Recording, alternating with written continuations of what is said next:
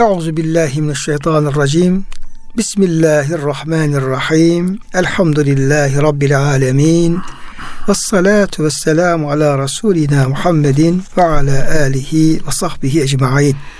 Çok değerli, çok kıymetli dinleyenlerimiz, yeni bir Kur'an Işığında Hayatımız programından bendeniz Ömer Çelik, Doçent Doktor Murat Kaya hocamızla beraber siz değerli dinleyenlerimizi Allah'ın selamıyla selamlıyor. Hepinize en kalbi, en derin hürmetlerimizi, muhabbetlerimizi, sevgi ve saygılarımızı arz ediyoruz. Gününüz mübarek olsun. Cenab-ı Hak gönüllerimizi, yuvalarımızı, iş yerlerimizi, dünyamızı, ukvamızı sonsuz rahmetiyle, feyziyle, bereketiyle, lütfuyla, keremiyle doldursun. Kıymetli hocam, hoş geldiniz. Hoş bulduk hocam. Afiyetle siz inşallah. Elhamdülillah hocam. Allah razı olsun. Cenab-ı Hak sizlerin, bizlerin, bütün bizi dinleyen kardeşlerimizin sıhhatini, selametini, afiyetini artırarak devam ettirsin. Çok kıymetli dinleyenlerimiz, kıymetli hocam, Fatiha suresinde Maliki Yevmiddin ayet-i kerimesi üzerinde en son durduk. Evet hocam. Cenab-ı Hakk'ın din gününün yegane sahibi olması, maliki olması, hükümdarı, yani söz hakkı, hüküm sahibi olması anlamına gelen ayet-i kerime üzerinde biraz en son durduk. Tabi orada Cenab-ı Hak bizi aynı zamanda hesap günüyle ikaz buyuruyor. Yani bu dünya hayatının orada inceden inceye bir hesaba çekileceğini, ona hazırlıklı olmamız gerektiğini, o günün dehşetli bir gün olduğunu, işte o günde herkes kendi inancına, ameline göre bir karşılık göreceğini, çünkü din kelimesinin işte ceza ve hesap anlamları üzerinde duruyor müfessirler. Böyle olunca esas o günü dikkate alarak, Yevmuddin'i dikkate alarak bir hayat yaşamanın zaruretini ayet-i kerime bize bildirmiş oluyor. Şimdi o ayet-i kerime ile ilgili olarak hocam, işin biraz hem Cenab-ı Hakk'ın malikliği, melikliği, hem de dünya krallarının, dünya hükümdarlarının Cenab-ı Hakk'ın bu isminden ne istifade etmeleri lazım? Onunla ilgili ayet-i kerimede bazı inceliklere dikkat çekilmiş tefsirlerde. Ben onu arz etmek istiyorum kıymetli dinleyenlerimize. Diyor ki bu Maliki Yevmiddin, din gününün maliki, din gününün sahibi, din gününde yegane söz sahibi. Bu ayet-i kerimedeki ince manalardan birisi de şudur: Cenab-ı Hakk'a muhalefet, Cenab-ı Hakk'a karşı gelmek, isyan etmek, topyekün bütün alemi harabeye, mahlukatı yokluğa çevirebilir. Yani o, çünkü bütün her şeyin sahibi olduğundan dolayı, neticede efendim yine hesaba çekecek olduğundan dolayı ona hiç kimsenin aslında karşı gelmemesi lazım, isyan etmemesi lazım. Hatta ayet-i kerimelerde buyuruluyor ki işte Cenab-ı Hak diyor, sizin diyor yaptığınız günahlar karşılığında, zulüm karşılığında cezanızı verseydi yeryüzünde bir ot bile bitmezdi. Her şey helak olurdu. Evet. Yani burada Cenab-ı Hak aslında kendi malikliğini söylerken öyle bir malik ki ona asla karşı gelinemez. Ona karşı gelinmesi çok büyük bir suçtur. Çok büyük efendim onun acı sonuçları söz konusu olur. Dolayısıyla böyle bir malike, böyle bir hükümdara hiç kimsenin asla karşı gelemesi gerekir. Bir incelik hocam bunun üzerine duruyorlar. Bir de mesela Cenab-ı Hakk'a diyelim ki şirk koşanlar, evlat isnat edenler, bununla ilgili ayet-i kerimelerde de neredeyse diyor bundan dolayı gökler çatlayacaktı, yeryüzü paramparça olacaktı, dağlar diye.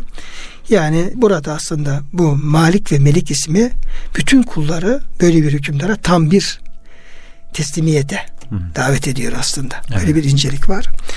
İkinci olarak yani ona muhalefet, bir yeryüzünün her şeyin harabeye dönmesine sebep olacağı gibi ona itaat ve tam manası kulluk da bu kainatın düzeninin devamlılığına sebep olur diyor. Abad eder. Abad eder. Yani Allah'a itaat her şeyi abad eder. Allah'a isyan her şeyi berbat eder tarzında bir inceliğe dikkat çekiyor bu ayet-i kerime hocam. Evet. Bir diğer efendim dikkat çekilen nokta, din gününün sahibi sözü Cenab-ı Hakk'ın melikliğinin, kemalinin adaletle olduğunu bize söylüyor. Cenab-ı Hak Rahman Rahim aynı zamanda adil-i mutlak. Yani mesela Cenab-ı Hakk'ın zaten bir ismi de El-Adlu. Evet. Yani bir sıfatı da Cenab-ı Hakk'ın adil olması. Sonra efendim bu da aynı zamanda bu ayet-i kerime Cenab-ı Hakk'ın adaletine dikkat çekiyor. Yani belki Rahman ve Rahimliği, diğer efendim merhamet sıfatları onun lütfuna işaret ederken bu ayet-i kerime onun adaletinin ve kıyamet günü de bu adaletin tecelli edeceğine dikkat çekiyor. Ve buyruluyor ki biz kıyamet gününde dosdoğru teraziler koyacağız. Hiçbir kimse hiçbir bakımdan haksızlığa uğramayacaktır. Yani adaleti orada tecelli edecek. Evet. Herkes hakkını vermiş olacak. Mecaz anlamdaki dünya melikliği de şimdi Cenab-ı Hak adil, adalet sahibi bir melik. Dünya krallara, hükümdarlara da adil olursa o zaman hak yerini bulur. Hayvanlarda ve mahsullerde bereket çok olur. Eğer krallar zalim olurlarsa onun hükmü batıl olur ve o da yeryüzünde fesada sebep olabilir. Evet. Burada hocam böyle ayet-i kerimelerde böyle incelikte dikkat çekiliyor. Evet. Var mı hocam bu ayetle alakalı başka bir nakledeceğim bir şey var mı? Maliki Yevmiddin, din günü, ceza günü, karşılık günü deyince karşılık günün sahibi ise eğer demek ki herkese karşılığını tam verecekse adil demektir. Demek ki Cenab-ı Hakk'ın adaletinin adil olduğunun bir ifadesi aynı zamanda demek ki hocam buyurduğunuz gibi. Başka hocam söylenecek bir şey herhalde çok şey kalmadı. Tamam, burada hocam işte tarihte adaletiyle meşhur olan bazı hükümdarlardan da örnek veriliyor. Bu İmam-ı Gazali çok duruyor şey üzerinde. Yani Cenab-ı Hakk'ın bir ismi, bir sıfatı söz konusu olunca ondan işte kullar hangi nasip almalı, hangi pay almalı tarzında duruyor. Evet. İşte bu Cenab-ı Hakk'ın diyelim ki bu adil oluşunun işte bir krallarda yansıması alakalı da bazı hikayeler hocam tarihte gerçekleşmiş. Onlardan birisi de yani yine efendim Enûşirvan namıyla o İran krallardan meşhur adaletiyle bir meşhur. Adaletle meşhur kraldan bahsediliyor. Bu diyor Enûşirvan diyor adamlarıyla ava çıkıyor bir gün diyor. Bir ara diyor adamlarından ayrılıp bir bahçeye gelir. Bahçede bulunan çocuktan bir nar vermesini ister. Çocuk da verir. Narın taneleri bol suludur ve Enûşirvan bu sulu narla susuzluğunu gidermeye çalışır. Bahçe ve nar hoşuna gider. Bu bahçeyi sahibinden almayı düşünür. Çünkü zaten kral. O dolayısıyla yani istese de alabilir. Parasını verip alabilir veya vermeden de alabilir. Çocuktan bir nar daha ister. Ancak ikinci narın suyu azdır. Melik Enûşirvan çocuktan bunun sebebini sorar. Çocuk belki de melik haksızlık ve zulüm yapmak istemiştir deyince Enûşirvan kalbine gelen bu düşünceden vazgeçerek tövbe eder. Çocuktan bir nar daha ister. Bu seferki hepsinden daha hoş ve suludur. Bunun üzerine çocuk melik tövbe etti galiba der. Aklı başına gelen Enûşirvan bu olaydan sonra zulüm ve haksızlıklardan tövbe eder ve adı adaletle meşhur bir kral haline gelir. Kalbindeki niyete göre bile demek ki değişiyor yani hocam. Yeryüzündeki olaylar. Yeryüzünün fesadı işte Allah'ın yasakladığı şeyler yapmakla, ıslahı da ona itaatle olacağı buradan da anlaşılmış oluyor yani. Evet. Bir de Peygamberimiz Aleyhisselam bu kıyamet günü arşın altına gölgelenecek hocam. 7 grup insan sayarken herhalde onun ilk sırada El-İmamul Adil. El-İmamul Adili. Evet. Yani adaletle hükmeden devlet başkanı, idareci. Evet. Devlet başkanı aşağıya kadar idare mevkinde olan herkes. Bütün idareciler aslında hocam. Yani. Tabii hocam. Yani devlet başkanı bunun zirvesindeki olan. Evet. Yani ufacık bir 2 kişiye 3 kişiye başkan olan kişi bile. İdareci olan birisi bile. Tabii bir aile reisi bile. Devamlı. Adaletli olmalı. Hatta biraz daha inceltince hocam kişi tek başına kendi uzuvları üzerinde bile adil olmalı diyor. Mesela bir ayağında ayakkabı var, bir ayağında yok. O şekilde yürümeyin. Tabii. diye mesela hadislerde var. İşte Aziz Mahmud Hüdayi Hazretleri'nin kitabında da öyle rastlamıştım hocam. Vakaatta mıydı? Neydi?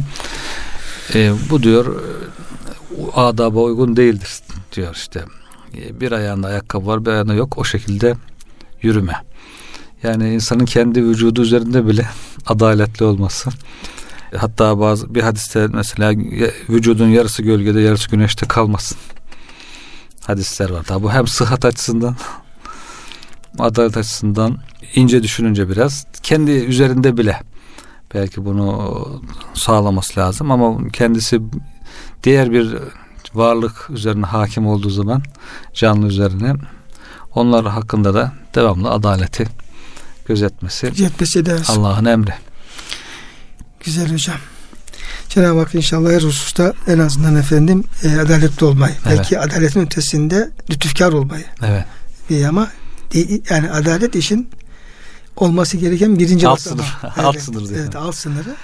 O ötesinde mesela Cenab-ı Hak kadir mutlak ama aynı zamanda lütfu geniş yani. Evet, Cenab-ı Hak fadlından, lütfundan kula hak etmediği o kadar çok şey veriyor ki. Evet. Belki ceza vermiyor ama sevap olarak yani kat fazlasını verebiliyor. O adaletin tecellisi değil. O lütfunun tecellisi. Evet, evet. Ama yani adil olmak işte efendim belki de şeyin en alt seviyesi. Evet.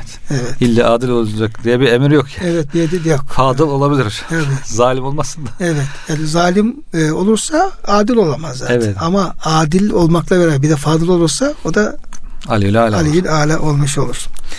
Şimdi kıymetli hocam, Fatiha'nın başında böyle Besmele ile başlayarak, zaten Besmele Cenab-ı Hakk'ın esması var. Evet.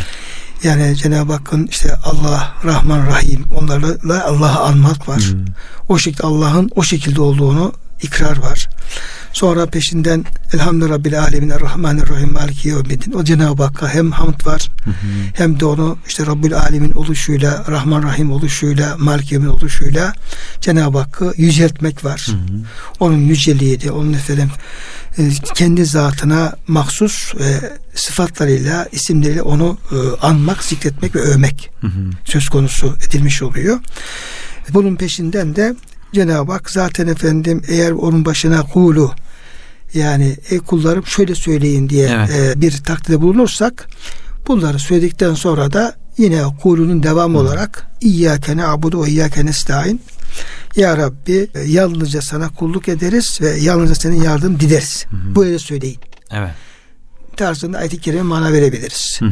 Ama bu başta bir kulu değilse de o zaman şöyle diyoruz. Kul Cenab-ı Hakk'ı bu sıfatlarıyla över, ona hamdini dile getirir. Onun yüceliğini tekrar efendim bir anlamış olur, idrak etmiş olur. Bu marifetle kulluğa layık yegane varlık olduğunu anlar kul. Ondan başka kulluğa layık başka bir varlık olmayacağı bilinci ve şuuruyla zaten içinden gelen bir arzuyla, bir şevkle yani sadece Allah'a kulluk edebileceği inancı ve düşüncesiyle İyyâke na'budu ve iyyâke nestaîn der. Evet, yani baştan beri belki Cenab-ı Hakk'ı tanımış oluyor. Onun hamde layık olduğunu, niçin hamd edileceğini, Rahman Rahim olduğunu, Meliki Yevmiddin olduğunu öğrenince buyurduğunuz gibi hocam, o zaman bu Allah'a kulluk, ben bu Allah'ın kuluyum, kulluk etmem gerekir. İyyâke na'budu, sadece sana kulluk eder. Başka kulluk yapılacak bir ilah olmadığını anlayınca bunu kendiliğinden ifade ediyor. Ve iyyâke nestaîn ve yardım. Şimdi hocam yine orada ayet-i kerime ile ilgili efendim hususları şöyle kısım kısım devam ettirelim müsaadenizle.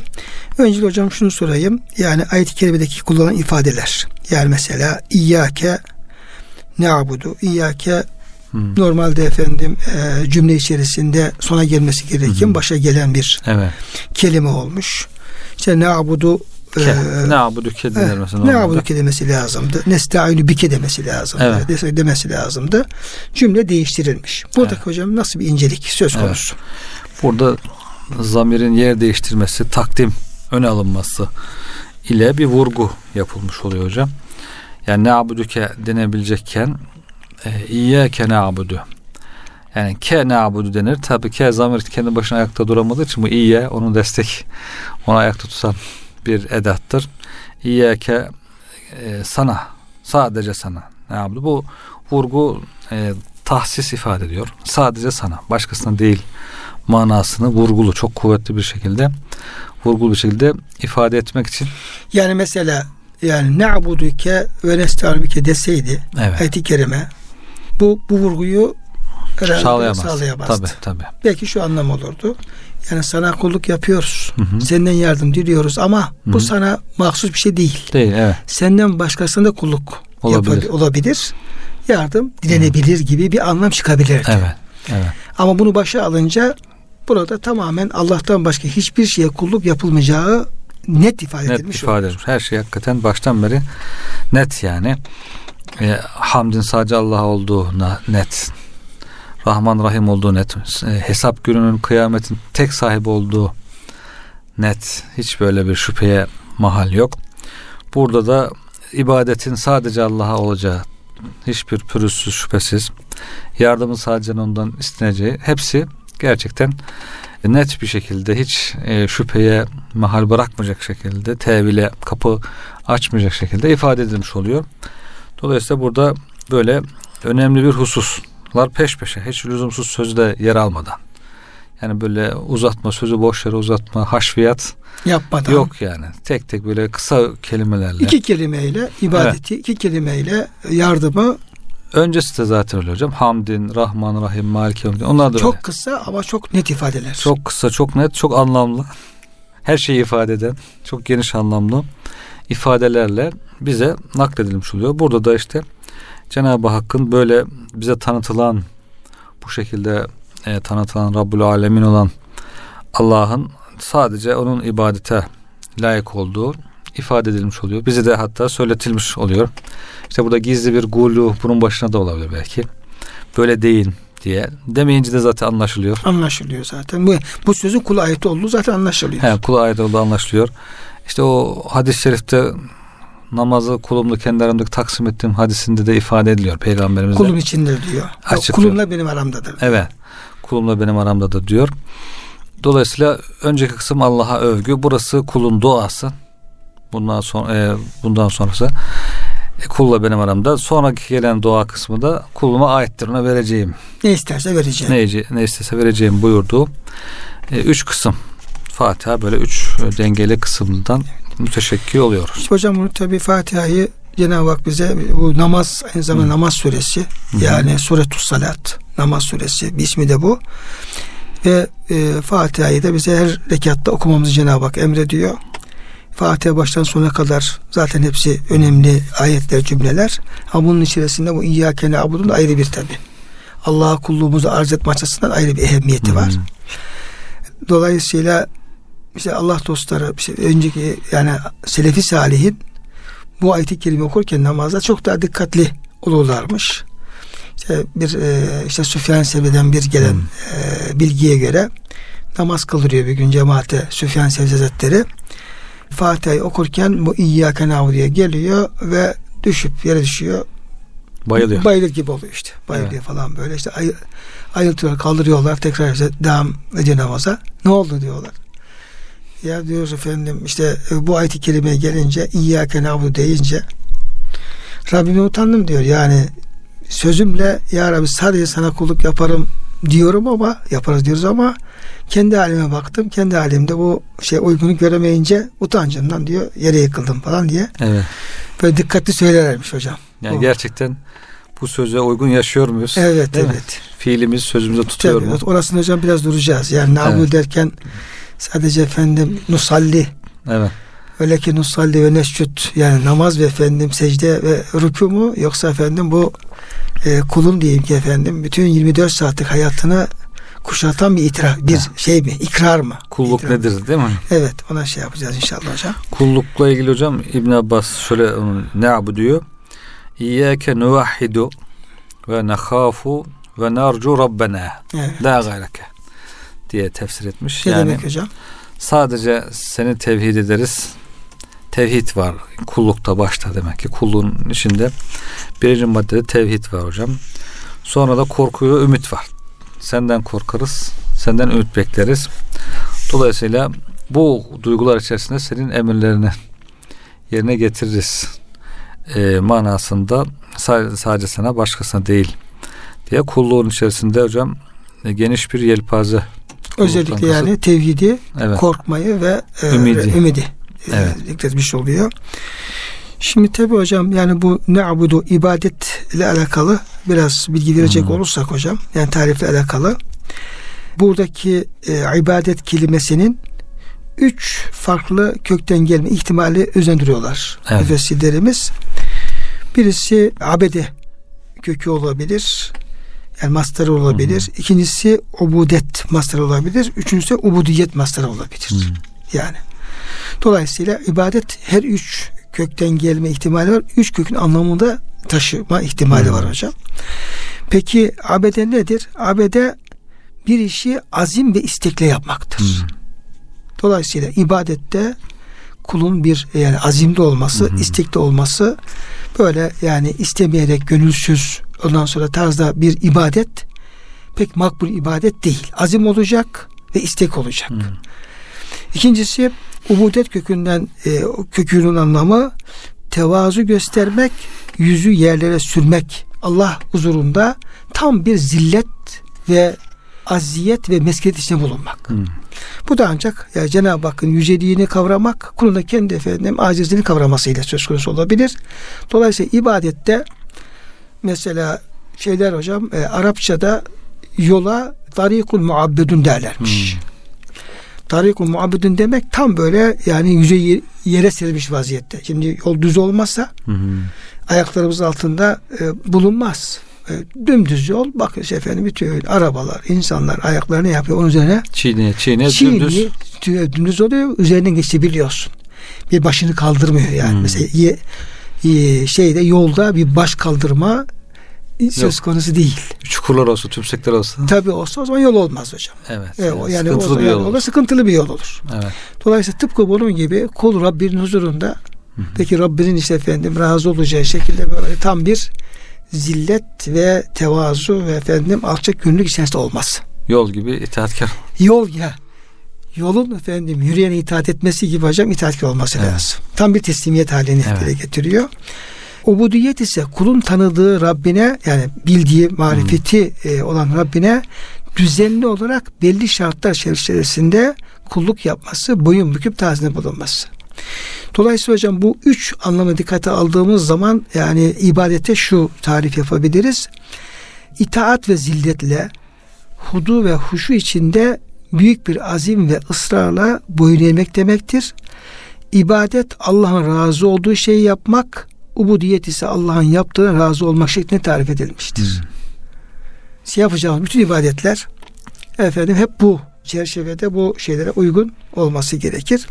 Şimdi hocam ibadet deyince ilk olarak aklımıza tabii yani İslam'ın da temel esasları olan, şartları olan namaz, zekat, oruç, hac gibi şeyler geliyor hocam. Evet. O ibadet aklımıza geliyor. Yani fıkıhta tarif olan ibadet aklımıza geliyor. Ama bunun yanında Kur'an-ı Kerim okumak, her zaman zikri ilahiyle meşgul olmak, helal rızık aramak, İslam kardeşliği ve arkadaşlık haklarına riayet etmek, iyiliği emretmek, kötülükten alıkoymak, sünnetine sarılmak gibi onları da sayabiliriz. Bütün bunu topladığımız zaman yani biz yani kulluk dediğimiz, ibadet dediğimiz şeyin çerçevesini nasıl belirleyebiliriz? Evet, yani kulluk akaidle başlıyor hocam, inançla. Tevhidle başlıyor. Tevhid manası mesela abidat kelimesine filan Kur'an'daki muvahhidat manaları veriyor müfessirlerimiz. Ne abuduye nuvahhidu dedikleri gibi. Yani önce tevhid, Allah'ın bir olduğunu, bu sıfatlara layık tek bir ilah olduğunu, sadece onun olduğunu ifade ettikten sonra da onun emirlerine itaat etmek, onun istediği şekilde itaat etmek, tarif ettiğiniz gibi o yol gibi itaat etmek. Bir de ikinci yönü de Allah'ın yaptığı fiillerine de razı olmak. Allah'ın takdirine de yani Allah'ın razı olacağı işleri yapmak. Evet. Bir de Allah'ın yaptıklarına razı olmak. Çok güzel özetliyor hocam bu iki cümle.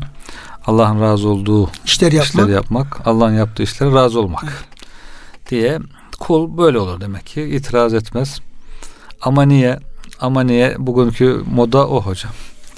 Diyorsun ki şöyle bir şey var, İslam'ın hükmü var. Ama niye? Gençler şimdi öyle olur mu nasıl olur? Hemen bir itiraz, hemen kendi alıştıkları şekle çevirmeye çalışıyorlar. Halbuki burada bir de itaat imtihanı var. Yani hakikaten o emri, o hükmü başka türlü anlama imkanı var mı? Hani içtihat o hükümde içtihat yapılabilir mi? İçtihada açık mı? Ona bakarsın, başka bir hüküm çıkabilir mi, ama çıkmadı. Tamam, böyle o zaman boyun büküp itaat edecek misin, etmeyecek misin? O da bir imtihan. Cenab-ı Hak böyle kullarının itaat edip etmediğinde bazı emirlerle imtihan ediyor. Dolayısıyla buna dikkat etmek lazım. Yoksa her hüküm, İslam'ın her hükmü bizim keyfimize göre olsun, hiçbir zaman rahatımızı kaçırmasın, istediğimiz gibi olsun dersen, o zaman İyyâke na'budu olmaz. Yani ancak nefsime kulluk ediyorum olur. İnsan nefsine. İyya nefsi. Evet. Na'budu olur. Nefsine kulluk etmiş olur. Arzularına, heva hevesine kulluk etmiş olur. Allah'a kulluğun böyle bir manası var. O zaman Allah'a kulluk etmek için bazı nefsinin, hevanın arzularından vazgeçebiliyor musun? Hocam zaten Kur'an-ı Kerim yani nefsin hevasını, evet, tabi bir taraftan şeytan, bir taraftan nefsin hevasını tam Allah'ın emrinin hocam, Allah'ın dininin, Allah'a kulluğun karşısına koyuyor. İlah olarak ismi. Tabi. Yani mesela erayte men ittekaze ilahe ve heva. Sen diyor efendim nefsinin hevasını ilah eden, tanrı edineni gördün mü? Evet. Efe ente tekün aleyhi vekile, sen şimdi ona sen mi vekil olacaksın? Onu kurtarmaya sen mi efendim? Bırak ne hali varsa görsün. Tabii. Bırak ne hali varsa görsün. Onu işte efendim sahiplenme, koruma, kurtarma senin vazifen değil. Evet. Mesela. Şimdi dolayısıyla burada nefsin havası tam Cenab-ı Hakk'ın dininin ve emrinin hocam tam karşısında. Tam şirk bulunuyor. Şerik. Yani esas la ilahe illallah, tek ilah Allah iken nefsin hevası bunun karşısında sahte de olsa, evet, bak sahte de olsa ilah olarak dikilebiliyor. Şerik oluyor ya. Şerik Allah'a bir ortak. Tabii ortak oluyor. Dolayısıyla insan demin buyurduğunuz gibi yani nefsin, yani Allah'a muti olmayan, itaatkar olmayan nefsin bütün arzuları hep Allah'ın rızasının muhalifi. Evet. Yani mesela Cenab-ı Hak diyelim ki namaz emrediyor, nefis namaz kılmak istemiyor. Ve Cenab-ı Hak diyelim ki efendim haramlar koyuyor. Nefis o haramları işlemek istiyor. Evet. Hatta zaman zaman nefis sahibini o haramı işlemeye zorluyor. Yani onu diyelim ki o nefsin sahibi onu engellemeye çalışsa bile içten içe onu tahrik edebiliyor yani. Ben içeriden diyor sen bu günahı işte diyor, sen bu haramı işte diyor. Yani Allah'ın haram kıldığı bir şeyi emreden, bunu işte diyen bir merkezin ya da bir duygunun bir defa şey olması, yani selim olması mümkün değil yani, değil, o, evet, bir küfür durumu da söz konusu olabilir. Evet. Hani diyoruz ya mesela Cenab-ı Hakk'ın Kur'an-ı Kerim bir ayet-i kerim kim inkar ederse kafir olur diyoruz. Evet. Yani Cenab-ı Hakk'ın bir hükmünü mesela böyle hüküm yok diyen mesela kafir olur. Allah'ın emrettiğini böyle emir olmaz diyen kafir olur. Yasakladın böyle yasak olmaz diyen kafir oluyoruz hocam. Evet hocam. Akay kitaplarında yazıyor. Şimdi eğer bir nefis insanın zina etmesini emrediyorsa diyelim ki ya yap diyorsa, bu nasıl Müslüman kabul edeceğiz? Evet. Dolayısıyla bunun işte hocam yapılması lazım. İyi tespit edilmesi lazım. Süfyan Sevri'nin biraz önce anlattığınız kıssasını burada hatırlamak lazım belki, evet, hocam. Yani Allah'ım sadece sana ibadet ediyorum dedim ama öyle mi acaba? Evet. Nefse ibadet ettiğim yerler var mı? Nefse uyduğum yerler var bir sürü hayatımda. Bu sözle bu nasıl uyuşacak? Herhalde hakikaten bu kıssaların böyle çok hikmetli yerleri var hocam. Bir de hocam deminki o tarifte yani ibadet Allah'ın razı olduğu işleri yapmak, Allah'ın yaptığına razı olmak. Şimdi dolayısıyla burada Allah'ın razı olduğu işleri yapmak dediğimiz zaman Allah kulun namazından, orucundan razı olduğu gibi onun dışında bizim de bir sürü eylemlerimiz var. Niyetlerimiz, evet, var. Ondan sonra efendim muamelatımız var. Sözlerimiz var. Çalışmalarımız var. Bir hayatımız var. Tabii. Şimdi bizim hayatımızda Allah'ın razı olduğu her şey tamam o ibadete dahildir. Kulluğun çerçevesindedir. Ama hayatının içerisinde Allah'ın razı olmadığı bütün hallerimiz o zaman hocam o ibadete girmiyor. Orada, evet, biz Allah'a ibadetten kulluktan çıkmış oluyoruz. Evet. Diğer taraftan Allah'ın yaptığına razı olmak da böyle. Yani razı olduklarımızda yine biz Allah'ın kulluğu içerisinde bulunuyoruz ama eğer o tecellilerden bazen niye böyle, niye şey diyorsak oradan yine efendim elimizde olmayan inhiraf etmiş oluyoruz. Elimizde olmayan, başımıza gelen işte kazalar, belalar, sıkıntılar, imtihanlar olabiliyor hayatta. Onlar da demek ki sabırla, rıza ile karşılamak lazım hocam. Yani insan tabii tedbirini alacak ama tedbir aldıktan sonra hala bir sıkıntı geldiyse onu def etmek için yine gayret eder ama isyan ederek değil, rızaya göstererek. Demek ki Cenab-ı Hak böyle takdir buyurmuş. Biz sabrederiz. Tabi bunu düzeltmek için de elimizden ne geliyorsa yaparız. Ne kadar olursa. O şekilde bir duygu düşünce içerisinde isyan etmeden rıza halinde. O da kulluğun bir gereğidir. İkinci partisi yani. İkinci yarısı. Evet. Şimdi hocam tabi yani bir yani kulluğu genel anlamda bu şekilde izah etmek mümkün. Yani Allah'ın her halimizle Allah'ın rızasına uygun bir hayat yaşamak. Evet. Yani namazımızın Allah'ın emrine uygun olduğu gibi diyelim ki efendim işte komşuluk ilişkilerimizin, ticaretimizin, ondan sonra muamelatımızın her türlü ona uygun olması o kulluğun içerisinde. Tatilimizin yani diyelim ki efendim tatile gittiğimiz zaman diyelim ki şeyden çıkabiliyoruz. Düğünümüzün. Evet. Yani tatilimizin, düğünümüzün, yememizin, içmemizin yani her halimizde. Hocam tatille düğün herhalde hayatımızda paranteze alınan İslami hayatımız var. Hı-hı. Ama düğün olduğum gibi burası parantez içi. Evet. Burada artık düğün bir defa alıyor. Yani ne abudu orada işlemiyor. Orası evet. İslami hayatın dışında. Evet. Hayatla bir defa olacak artık orada ne yapalım? Olur böyle şeyler diyerek böyle evet. İslami ibadetin kulluğun dışına çıkıldı. Yani, hocam biz namazda İyyâke na'budu dediğimiz gibi evet. demek mecburiyetinde olduğumuz gibi düğünümüzü yaparken de biz İyyâke na'budu diyeceğiz. Yani İyyâke na'budu demek sadece namaza mahsus bir söz değil hocam. Tabii. Aslında benim kastım oydu yani biraz evet. onu konuşalım diyorduk. Yani namazda İyyâke na'budu derken düğün yaparken İyyâke na'budu diyeceğiz. Evet. Tatil yaparken İyyâke na'budu diyeceğiz. Ticaret yaparken İyyâke na'budu diyeceğiz. Diyelim ki efendim bir dükkanımız varsa, esnafsak, ticaretimiz evet. varsa, aldığımız, sattığımız ürünlerimiz, hesabımız, kitabımız hepsinde oraya bir İyyâke na'budu diyor orada. Evet. Söyleyeceğiz. Bunun farkında olacağız. Namazımız Allah'ın emri şekilde olduğu gibi ticaretimiz de Allah'ın emri şekilde olacak. Düğünümüz de o şekilde olacak. Bayramımız o şekilde olacak. Tatilimiz de öyle olacak. Evet. Ya ben şimdi geldim diyeyim ki efendim işte falan yerdeyim. Denizin kenarındayım. Şurada burada ya saat 2-3 gün kalacağım burada. Efendim. Ne yapalım? Biraz gözümü tutar. Biraz efendim şey falan tarzındaki efendim evet. şeylerle onu kamufle etmeye çalışsak bile yani o İyyâke na'budu diye uygun olmadığının farkında olmamız lazım. Evet. Oradan uzak durmamız lazım. Gitmemek lazım. Hatta hocam. Hiç gitmemek lazım. Bu parayla imtihanında da hocam Müslümanın ticaret hayatında bilhassa çok sıkıntılar, hep şikayetler duyuluyor. İşte Müslümanın adam namaz kılıyor ama ticaretinde işte hatta öyle bir ters anlayış da olmuş ki hocam. Biz Müslümanız artık yani aldatmak, çok kazanmak için şey bu da hakkımız gibi.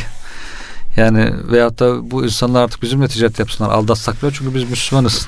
Müslüman olmanın böyle bir kendilerine hak getirdiğini, bir ayrıcalık verdiğini gibi böyle bir çok yanlış bir düşünceye bile bilerek veya bilmeyerek kapılan insanlar var. Dolayısıyla burada çok düşünmek lazım belki. Hakikaten her alanda kulluksa hocam işte ticarette de para kazanırken de alışveriş yaparken de insanlara söz verirken, sözünü tutarken, borç alırken, borç verirken de burada hakka, adalete dikkat etmek lazım yani. Evet. Şimdi hocam bir bu tabi genel manada bu ayet aslında bunu kastediyor. Evet. Ama tabi işte fıkıh ilminde de bir ibadetler var. Evet.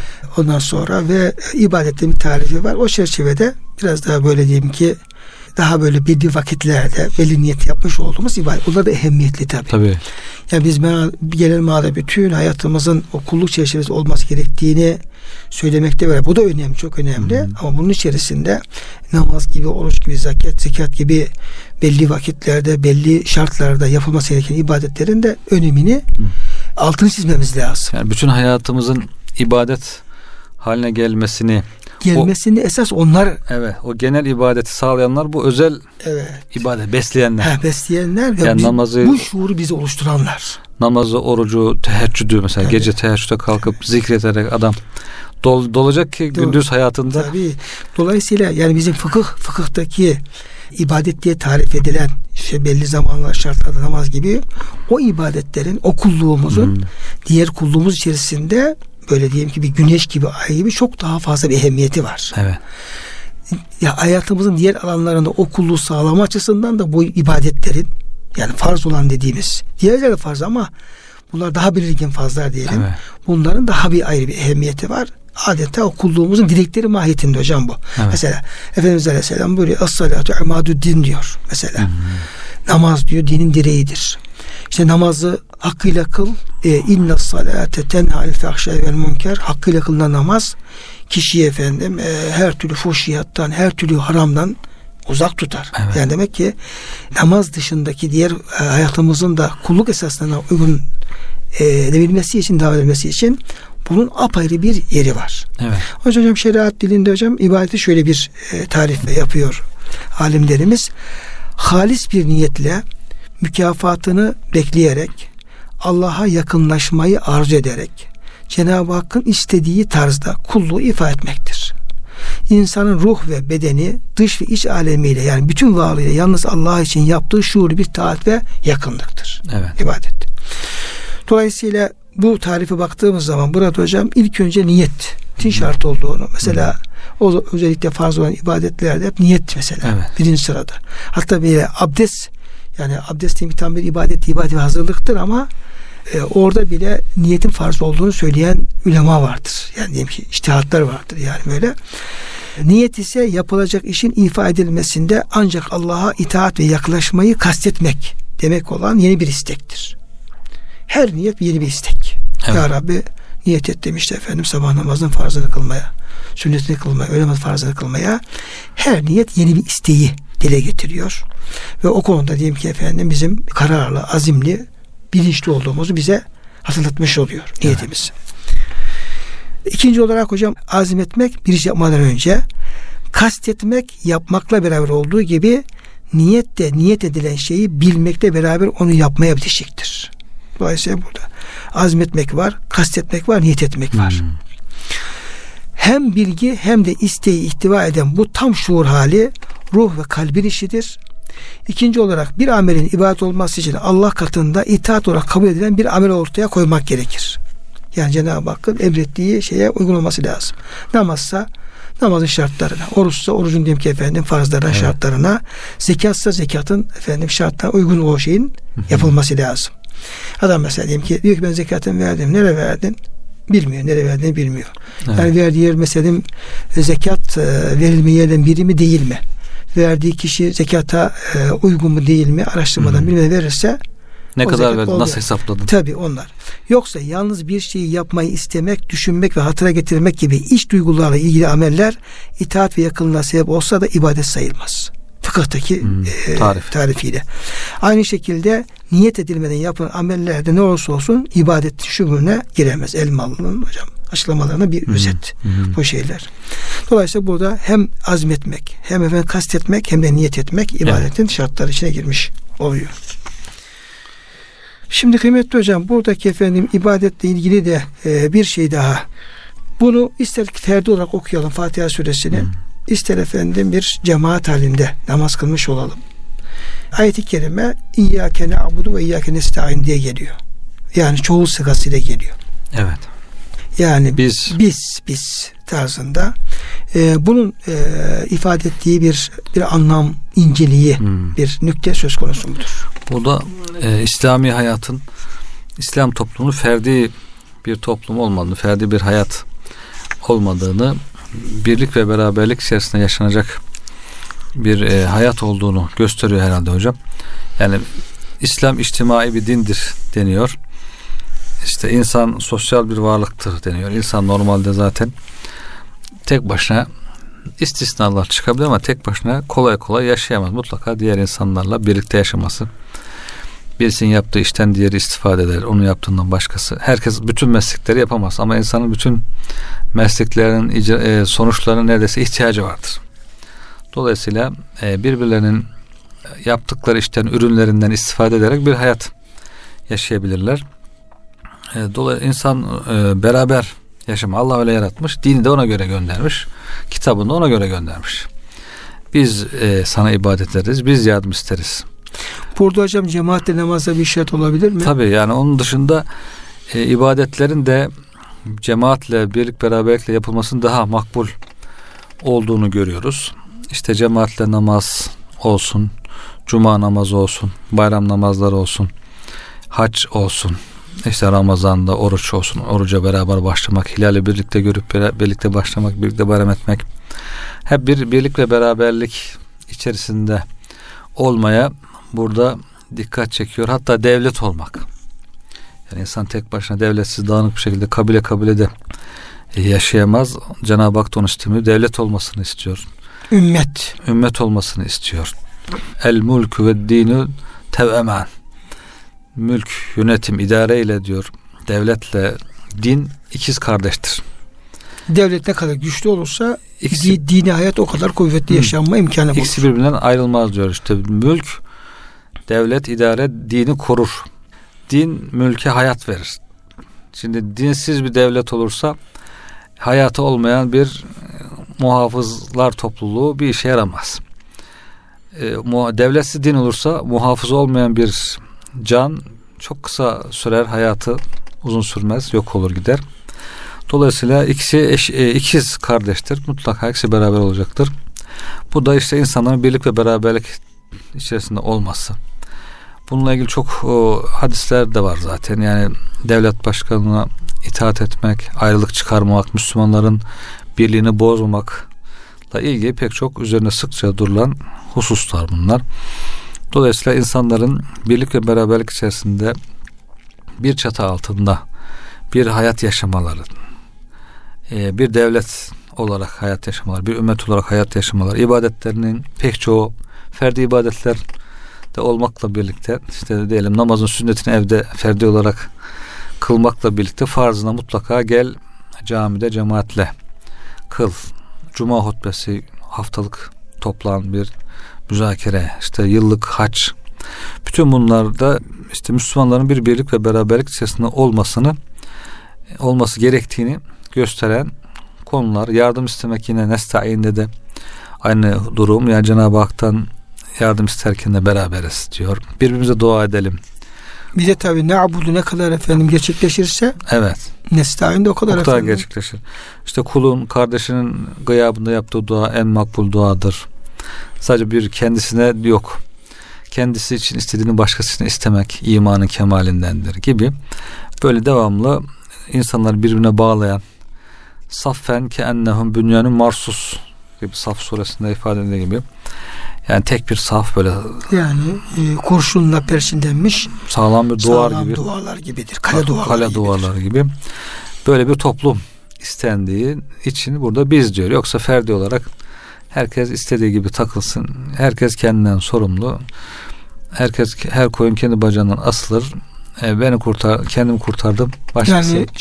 Yani içtimaileşmeye de büyük bir şey var hocam. İşaret var burada. Bugünkü ibadetlerin cemaate yapılması, cemaat namaz kılınması, diğer efendim yine Allah'ın rızasının daha cemaat olarak aranması, daha kalabalık bir topluluk halinde aranmasına işaretler var burada. Bugün işte modern dünya hocam bütün topuyla tüfeğiyle bu kaleye saldırıyor. İşte ferdiyetçilik diyorlar hocam. Bireyselcilik diyorlar. Devlet yok. Dünya vatandaşı istediği yerde darmadağın gezebilirsin. Pejmürde bir şekilde sırtına çantayı al, düş yollara, işte otostop yaparak serseri gibi gezin dur. Ondan sonra dünya vatandaşıyım diye hocam. Bir yere bir bağlılığın yok, bir sevgin yok, bir hizmetin yok. Ondan sonra aile olmasın. Kim çekecek bu ailenin yükünü? Kim çeker, kim taşır kadını, kim taşır erkeği? Herkes kendi istediği çocuğa kim bakar? Ondan sonra hocam bu çocuklar gökten mi gelecek hocam? Ne olacak? Sadece sen yaşayacaksın. Senden sonrası, benden sonra yıkılsın dünya. Böyle bir tam bir saçmalık yani hocam. Bu hocam İyyâke na'budu'ya aykırı bir şey yani. Çok aykırı yani. Allah'ın emrettiği bir şeye, Allah'ın istediği bir şeye tam aykırı bir uygulama. Yani sen sağlam bir duvar düşün, harçla örülmüş. Diyorsun ki bu harcı sulandırayım. Taşlar darmadan olsun, sökülsün, duvar yıkılsın. Her taş kendi başına. Yani nereye giderse gitsin. Ne olur, tek başına bir taş ne işe yarar? Tek başına bir tuğla ne işe yarar? Tutar atarsın bir yere, gider. Ama o tuğlalar üst üste konulduğunda bir duvar olur. Bir bina olur, saray olur. Köşk olur, her şey olur. Ama yol olur hocam. Şeytanın insanlardan intikam alma şeyi bu herhalde hocam. İnsanları böyle dağıtmak, toplumları dağıtmak, toplulukları, aileyi dağıtmak. Böylece insanın da helak olması, şeytan sırt üstü yatıp sevinecek, öcünü alacak yani, insandan. Yesafil ardi liyhlikel harseven nesil. Yani bu Allah düşmanlarının, din düşmanların, peygamber düşmanlarının bu hayatta yapmak istediği, esas peşine koştuğu şey hem nesli hem kültürü yahut da ekini helak etmek, yok etmek. Vazifeleri bu. Şimdi hocam tabi vaktimizin sonuna geldik. Buradaki ne'bud'daki şeyi açıklamaya çalıştık. Dilimiz döndüğü kadar kaldı bize inşallah. Yine devam ederiz. İnşallah. Verdiğiniz bilgiye çok teşekkür ediyorum hocam. Allah razı olsun. Kıymetli dinleyenlerimizi de hürmetle muhabbetle Allah'a emanet ediyoruz.